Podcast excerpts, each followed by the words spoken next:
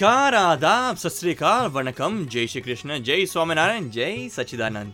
दोस्तों, दादा भगवान परिवार आप सभी का स्वागत करता है नई दृष्टि, नई राह प्रोग्राम में। रिलीजन का सबसे स्ट्रॉन्ग एंड पॉपुलर पिलर है भक्ति, यानी कि डिवोशन लोग भक्ति क्यों करते हैं? भगवान को पाने के लिए क्या सच्चे दिल से भक्ति करने से भगवान मिलते हैं? दोस्तों, हम जब फेथ कहते हैं तो उसका और भक्ति का कोई कनेक्शन है? क्या कलयुग में भक्ति के मायने बदले हैं? भक्ति कैसी होनी चाहिए? चलिए समझते हैं इसी भक्ति से जुड़े सवाल हमारे आत्मज्ञानी से। जय सच्चिदानंद। नेरुमा ये दादा के बारे में देखा है कि जब भी टाइम मिलता है या जब भी ऐसी मीटिंग होती है सेशन होती है तो दादा भगवान ना असीम जय जयकार हो का रटन होता है। अभी जानना ये है कि जिसने ज्ञान लिया है और जिसने ज्ञान नहीं लिया है, वो दादा भगवान ना असीम जय जयकार हो का रटन करे, या तो उसका गुरु मंत्र का रटन करे तो उससे आध्यात्मिक लेवल से क्या फ़र्क होता है? दादा भगवान का असीम जय जयकार हो, यह कोई मंत्र नहीं है, जपने की कोई चीज़ नहीं है। यह दादा भगवान का मतलब क्या होता है?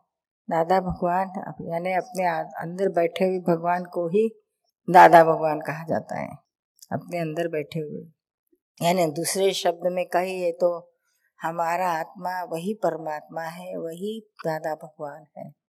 हम बाहर भगवान की खोज करते हैं और बाहर किसी भी स्वरूप में भगवान को श्रद्धा, भक्ति से मानकर उस, उनकी मंत्र जप करते हैं, या कीर्तन भक्ति वगैरह करते रहते हैं। लेकिन सच्ची बात पता नहीं है कि सच्चा, असल, दरअसल भगवान किधर है। तो वास्तविकता में भगवान हर जीव के अंदर है, हर मनुष्य के अंदर है।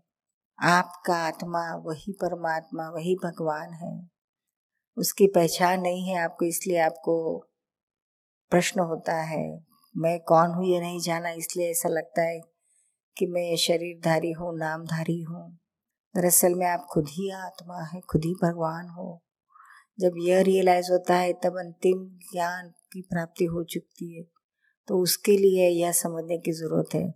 तो जिनको ज्ञान प्राप्त होता है, वह तो समझ जाता है कि मेरे अंदर वाला भगवान वही दादा भगवान है। तो फिर जब भक्ति करता है तो वह अपने अंदर वाले दादा भगवान का असीम जय जयकार बोलता है, खुद खुद की भक्ति करता है, अपने अंदर वाले का कीर्तन भक्ति है ये। अपने स्वरूप की ही यह कीर्तन भक्ति है। किसी और की नहीं, पर की नहीं है, स्व की है। तो यह स्वकी की कीर्तन भक्ति है। हमारा हमारा पूरा अंतस्करण, मन, बुद्धि चित अहंकार सब एक तान में आकर अपने अंदर वाले भगवान का भजन करते हैं, कीर्तन करते हैं असीम जय जयकार बोलते हैं। इसे आप बिछड़े हुए अपने स्वरूप से एक हो जाते हैं और जो आनंद आता है, जो मुक्तता लगती है, वो अवर्णनीय है। तो मंत्र जाप तो हम किसी और का करते हैं, किसी और को भगवान करके, समझ के, मान के करते हैं। लेकिन इसमें तो कोई और नहीं है, मेरे अंदर है, वही मैं हूँ, वही हूँ। श्री कृष्ण भगवान ने अर्जुन को भी यही बताया कि आप अरे अर्जुन, आप जिसको अर्जुन समझते हैं, और आप जिसे कृष्ण भगवान समझते हैं, दरअसल में वह नहीं हूँ मैं। मैं तो अंदर आत्मा स्वरूप से हूँ। मेरा सच्चा स्वरूप आत्म स्वरूप है, परमात्मा स्वरूप है। उसको पहचानो, उसको पहचानने की दृष्टि खोलो। फिर आपको समझ में आएगा, और आप स्वयं भी अर्जुन नहीं, आप स्वयं भी आत्मा हो, परमात्मा ही हो। तो यह जब भेद ज्ञान होता है मैं कौन हूँ?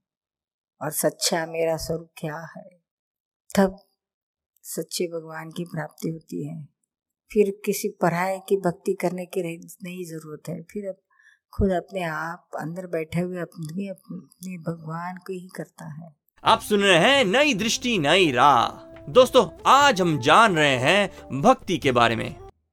निरुमा जिसने ये भेद ज्ञान प्राप्त नहीं किया है, वो भी यदि इसी के बारे में रटता है, दादा भगवान ना असीम जय जयकार हो तो उसे कुछ फ़ायदा मिले या तो नहीं मिले? मिलेगा वो जिस ज्ञान मिलने के बाद प्रत्यक्ष भक्ति होती है और जिसको ज्ञान नहीं मिला है, आत्मा का रियलाइजेशन नहीं हुआ है, लेकिन फिर भी वह दादा भगवान का असीम जय जयकार हो, यह कीर्तन भक्ति करे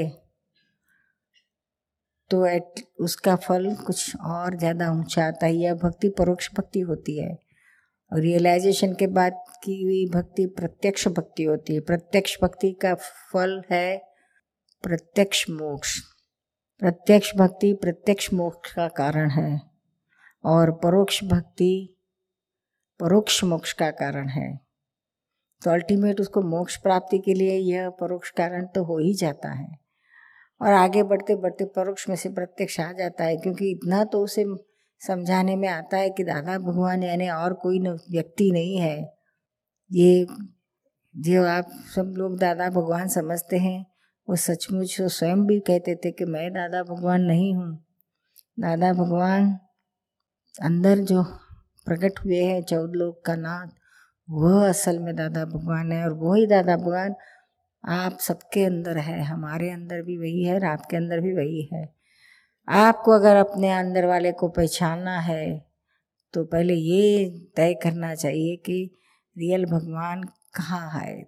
मेरे अंदर ही है और उसकी भजना करते करते मैं उसको पा लूँगा। तो हम पाने के लिए पहले मेरे अंदर वाले दादा भगवान को समझना है। तो इतनी क्लैरिटी के साथ भक्ति करे तो उसको बहुत जल्दी रियलाइजेशन हो सकता है। शुरू में जब अपने को अपना आत्मा अंदर का नहीं दिखता है तो उस टाइम यदि हम माने कि ये जो चित्रपट में दिखते हैं वो ही दादा हमारे हृदय में विराजमान है तो उससे प्रोग्रेस हो सकता है क्या? ये चीज़ सही है क्या? वह फिर प्रत्यक्ष जो भगवान है डायरेक्ट उसको नहीं समझ सकता है, देख सकता है। तो फिर बीच में एक स्टेप आता है और बाद में प्रत्यक्ष अंदर वाले का डायरेक्ट कीर्तन भक्ति होता है। तो एक बीच में का स्टेप आप तस्वीर वाले दादा भगवान को लेकर करें, जिससे आपका एकाग्रता के लिए, एक निधि ध्यासन के लिए एक ऊँचा साधन होता है। तो वह भी आपको प्रगति में ले जाएगा। और अंतिम तो अपने वाले अंदर वाले को ही पाने का है। निरुमा दूसरी चीज़ बार बार दादा ने बताई है कि ये ज्ञान के बारे में प्रत्यक्ष का बहुत इम्पोर्टेंस है। तो उसके बारे में कुछ आप ज़्यादा बताओगे? प्रत्यक्ष की क्या इम्पोर्टेंस है? आप स्कूल में पढ़ने गए थे केजी में? हाँ जी। क्यों गए थे? क्या ज़रूरत थी? क्या घर पर किताबें नहीं थी? किताब लाकर आपके पिता माता पढ़ा सकते थे ना? हाँ। क्या ज़रूरत थी स्कूल में जाने की? अच्छा। ऐसा ही है। हाँ, वो तो नहीं पढ़ा सकेंगे। कि, किताबें नहीं पढ़ा सकेंगी। हाँ जी। और हम भी कितने सयाने हैं। किताबों के सामने सीधे चलेंगे। नहीं। अच्छा। वो तो जब टीचर गुरुजी मिलेंगे तो उनकी आँख से ही डर के आप पढ़ाई करने बैठ जाएँगे। वो अगर आपको डराए नहीं, फिर भी आपको उनका थाप ताप लगता है। तो आप सीधे होके पढ़ने बैठ जाएँगे। सर पे कोई चाहिए? प्रत्यक्ष चाहिए। परोक्ष को तो हम कुछ माने ऐसे नहीं है। परोक्ष को तो घोल के पी जाए ऐसे है। प्रत्यक्ष की कीमत है। प्रत्यक्ष आपका कान पकड़ के आपको बताएँगे, देखो बेटा, इधर तेरी गलती हो रही है, सीधा चल। वो परोक्ष वाले क्या आपको क्या किताबें बताएँगी, क्या तस्वीर बताएगी, या मूर्ति बताएगी कि हाँ तू गलत कर रहा है, सीधा चल। तो यहाँ हम गलतियों से बाहर नहीं निकल सकते इसीलिए प्रत्यक्ष, अध्यात्म मार्ग में प्रत्यक्ष की बहुत कीमत है। धर्म में चलता है। परोक्ष भक्ति कोई आधार अवलंबन तो चाहिए ही के बगैर आप प्रगति नहीं कर सकते लेकिन प्रत्यक्ष आलंबन की बात कुछ और होती है लेकिन प्रत्यक्ष भी यथार्थ मिलने चाहिए ज्ञानी यथार्थ ज्ञानी मिलने चाहिए जो स्वयं भटके हुए अगर ऐसे हमें मिल जाए तो हम भी भटक जाएँगे लेकिन जो मंजिल तक पहुँच चुके हैं ऐसे तरन तारन हार मिल जाए तो हमारा बेड़ा पार हो जाए। समझ में आया? तो उनको पहचानने के लिए भी कुछ होगा ने? यार्ड स्टिक जैसे कि पता चले कि भाई ये पूर्ण ज्ञानी ही है वो तरने वाले और अपने को भी तारने वाले हैं उसके कुछ हो गए ना मापदंड? ज़रूर। ज्ञानी उसे कहा जाता है कि जिन्हें अभी प्राप्त करने का कुछ बाकी नहीं रहा है। सब प्राप्ति हो चुकी है। अध्यात्म जगत की अंतिम मंजिल प्राप्त हो गई है।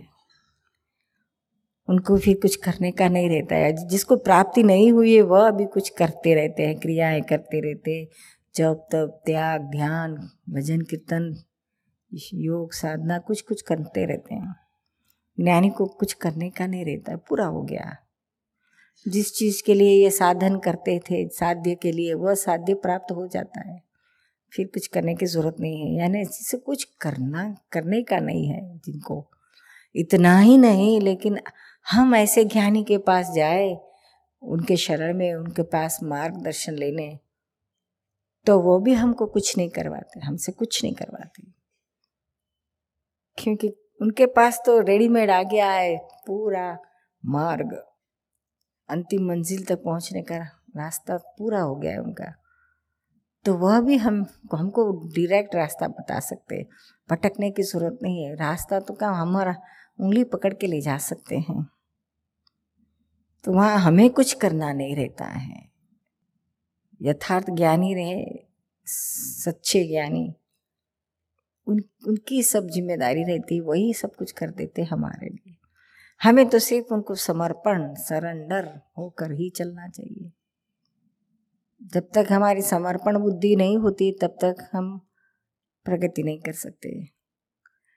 और अगर मिल जाए ऐसे सच्चे ज्ञानी तो संपूर्ण समर्पण कर देना। मन, वचन और खाया से।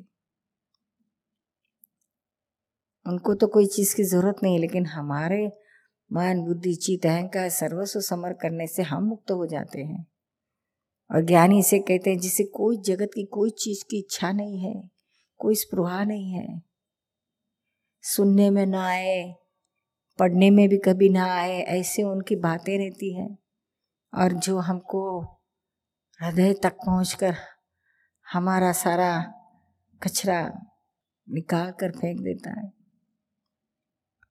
और जिनके पास सिर्फ़ आत्मा प्राप्त करने की ही बात है, संसार की कोई चीज़ नहीं है। यह चाहिए वह चाहिए। ये तो है ही नहीं उनके पास। केवल आत्मा की ही बात है उनके पास। आत्मा प्राप्त करके उसमें ही निरंतर रमणता करने की बात है। कोई चीज़ की उनके पास कमी नहीं है, कोई चीज़ की भीख नहीं है। कीर्ति की भीख नहीं है, मान की भीख नहीं है, लक्ष्मी की भीख नहीं है, विषय की भीख नहीं है, शिष्य की भी भीख नहीं है। इन सब चीज़ों से पार है। इतना ही नहीं, क्रोध, मान, माया, लोभ, राग, द्वेष, मोह, मत्सर सारी चीज़ों से वो पर है। यह देह भाव से, देहाध्यास से भी छूट गए हैं। आत्मा में निरंतर रमणता करते हैं।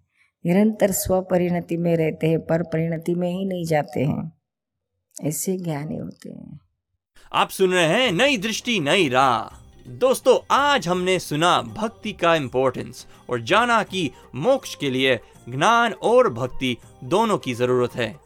तो आइए समझ के साथ भक्ति करके मोक्ष मार्ग में आगे बढ़ें। अधिक जानकारी के लिए फ़ोन नंबर है one eight seven seven five zero five Dada extension twenty three हमारी वेबसाइट है हिंदी या फिर ईमेल करें Dada on radio at U S dot Dada Bhagwan dot O R G या फिर Dada Bhagwan foundation YouTube channel को subscribe करें। आज के लिए हमें दे इजाज़त, कल फिर मुलाकात होगी। तब तक के लिए स्टे इन द प्रेजेंट